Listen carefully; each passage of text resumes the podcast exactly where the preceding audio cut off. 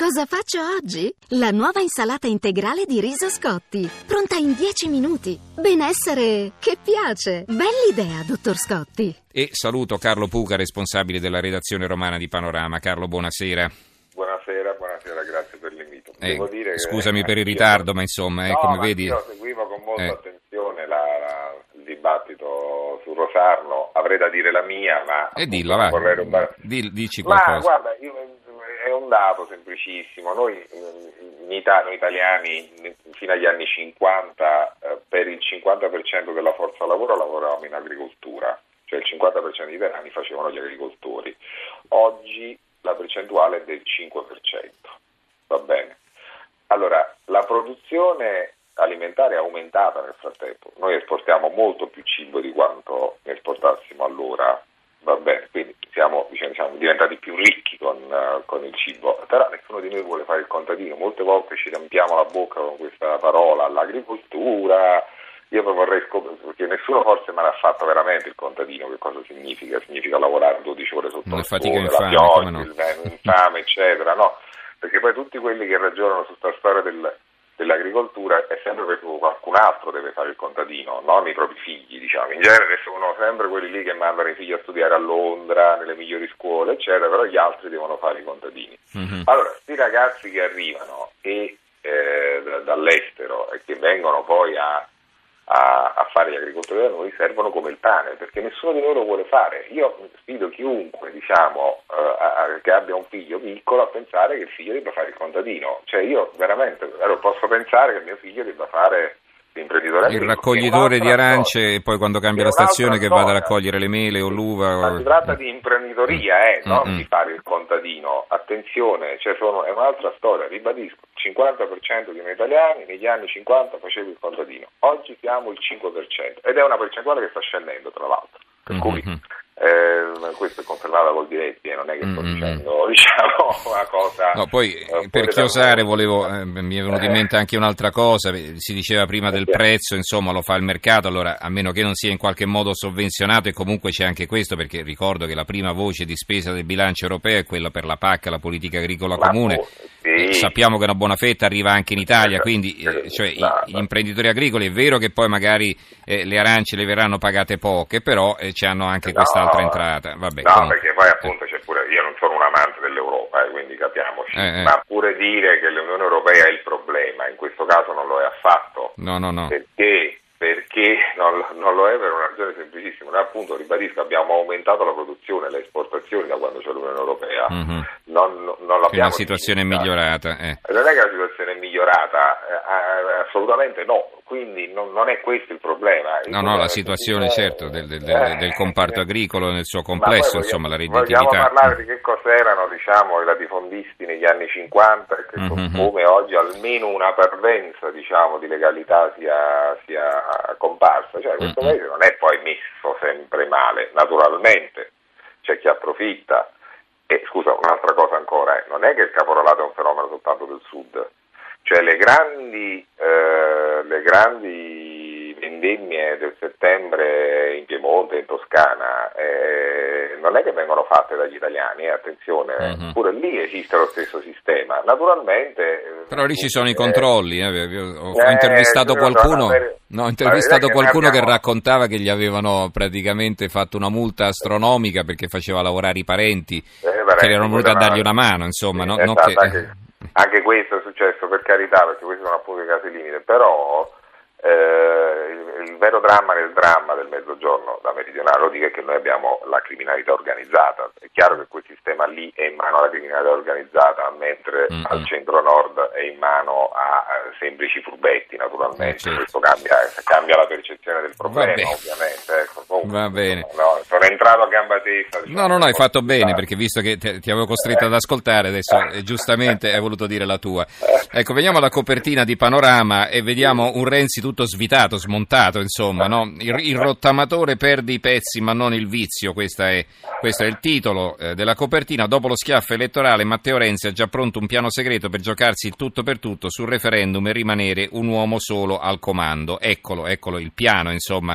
ce lo anticipi, ci dici qualcosa o ci dici sì, soltanto... Guarda, da... guarda, è, è molto molto interessante anche dal punto di vista proprio della comunicazione politica. Eh, si tratta di, di una, una struttura che si chiama La Bestia, non so che sembrerà, perché è mutuata da The Beast, che è eh, la struttura che ha portato alla vittoria di Barack Obama nel duemiladodici negli Stati Uniti. Questa struttura è stata inventata da un personaggio, un guru americano della comunicazione che si chiama eh, Messina, Jim Messina.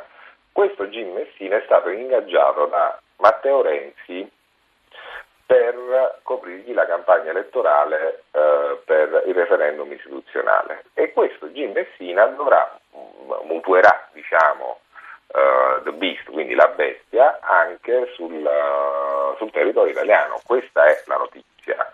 Uh, tra l'altro aggiungo che Jim Messina è anche consulente di David Cameron in Inghilterra per uh, Brexit, per il referendum sull'uscita della... perché questo qui viene considerato davvero un genio assoluto mm-hmm. delle, delle campagne elettorali. Beh, come stanno andando i sondaggi in Gran Bretagna, insomma, non mi, non mi sembra eh, tanto indovinata appunto, la scelta. Comunque vabbè. Viene chiamato, viene chiamato, io poi tra l'altro diffido abbastanza dei guru americani. Ogni volta che sono arrivati in Italia tutti se, se ne sono serviti. Pure Berlusconi ne aveva chiamato una volta. Sì. Carlo, Carlo, che era mm-hmm. il guru di Bush, mm-hmm. eh, mi sfugge quello di Mario Monti, ma comunque era un guru americano, diciamo, mm-hmm. noto. È riuscito a far perdere io, tutti, insomma, sono riusciti. Sono riusciti a far perdere tutti, quindi insomma, bisogna stare un po' t- a volte un po' il bacio della morte. È vero che però questa struttura in America si è rivelata a vincere, cioè qui non siamo a livello di eh, consigli, mm-hmm. qui siamo a livello di una struttura militare. Una macchina da guerra, sì. Una macchina da guerra, una struttura militare che prevede, perché la bestia, perché prevede tre teste, c'è cioè una testa politica, una testa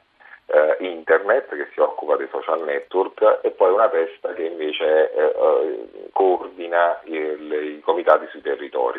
È successo così anche per Barack, diciamo, per Barack Obama.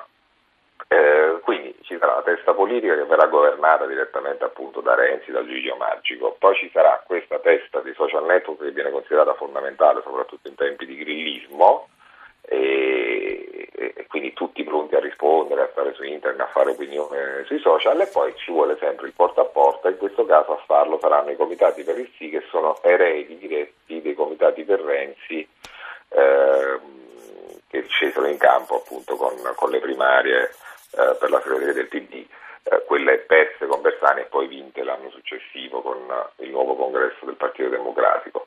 Sono strutture parallele a quelle del Partito Democratico, questi comitati per Renzi, che Renzi non ha mai smantellato, e questa è un'altra diciamo eh, fonte di polemica rispetto alla minoranza interna che appunto ogni tanto tira fuori la storia del, del partito parallelo, ma qui stiamo parlando di un'altra mm-hmm. cosa. Insomma, ecco, eh, quello che conta è che Renzi ha messo la testa diciamo sul referendum in maniera decisa e, e anche diciamo eh, come dire con, insomma, non, non, non scopriamo una cosa nuova, ma lì veramente si gioca tutto. Il nostro Presidente del Consiglio insomma ha annunciato addirittura un possibile ritiro dalla politica dovesse perdere il, il referendum di, eh certo. di ottobre. A questo punto il rischio è grosso, anche molto... perché poi, come dicono i sondaggi, poi vi leggerò fra poco anche i titoli sul, dedicati alla politica, e sembra che il no sia in vantaggio, insomma, così eh, perlomeno nelle intenzioni eh. di voto.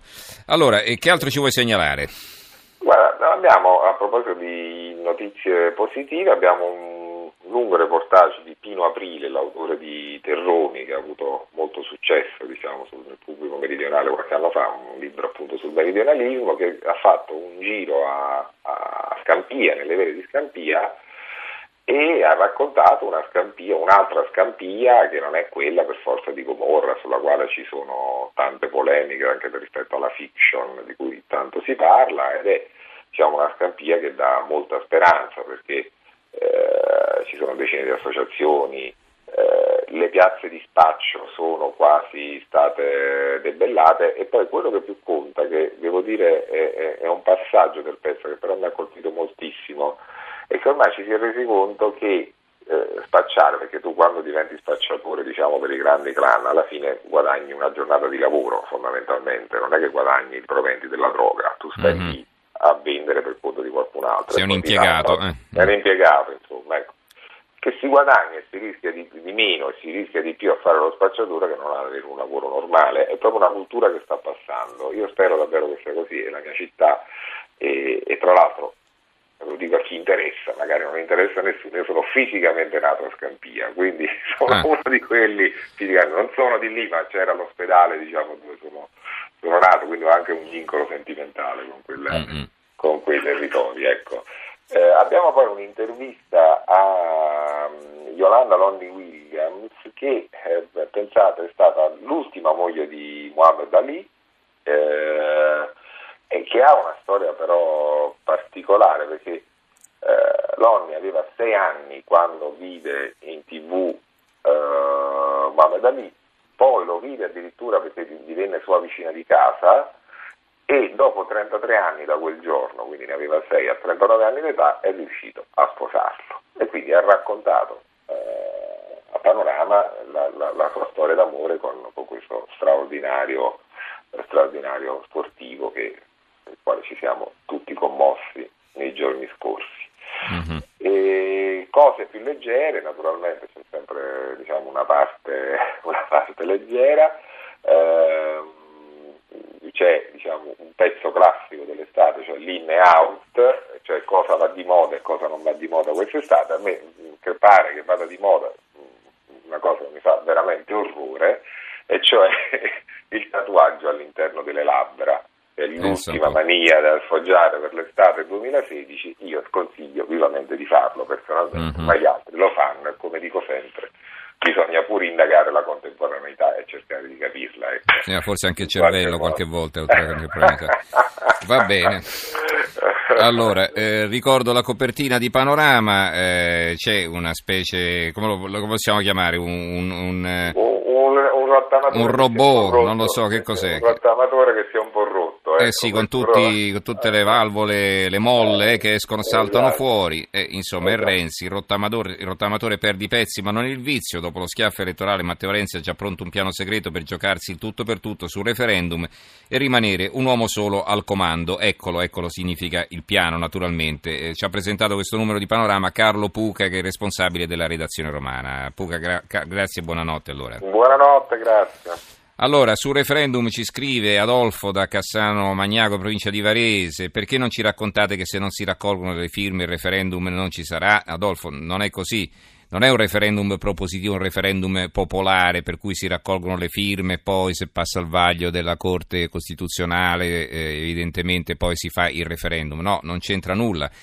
Si sottopone al referendum la riforma costituzionale, il che è obbligatorio perché non è stato raggiunto il quorum all'interno del Parlamento per approvarla in un colpo solo. La legge prevede che appunto in questo caso eh, il, il popolo debba dire la sua sulla riforma costituzionale. Ecco che il referendum quindi si farà per forza, non bisogna raccogliere affatto le firme. E sull'argomento precedente, Marco da Campomorone: oggi un emigrante costa, costa l'Unione Europea trentacinque euro al giorno, il loro paese con trentacinque euro al giorno quante persone si riuscirebbero ad aiutare? Quindi li facciamo venire apposta per creare manovalanza a basso costo? E chi lo sa, eh, forse anche questo, magari non per creare manovalanza a co- basso costo, ma sappiamo pure quanta gente poi ci mangia e ci lavora poi su, eh, sulla gestione dell'immigrazione. Comunque...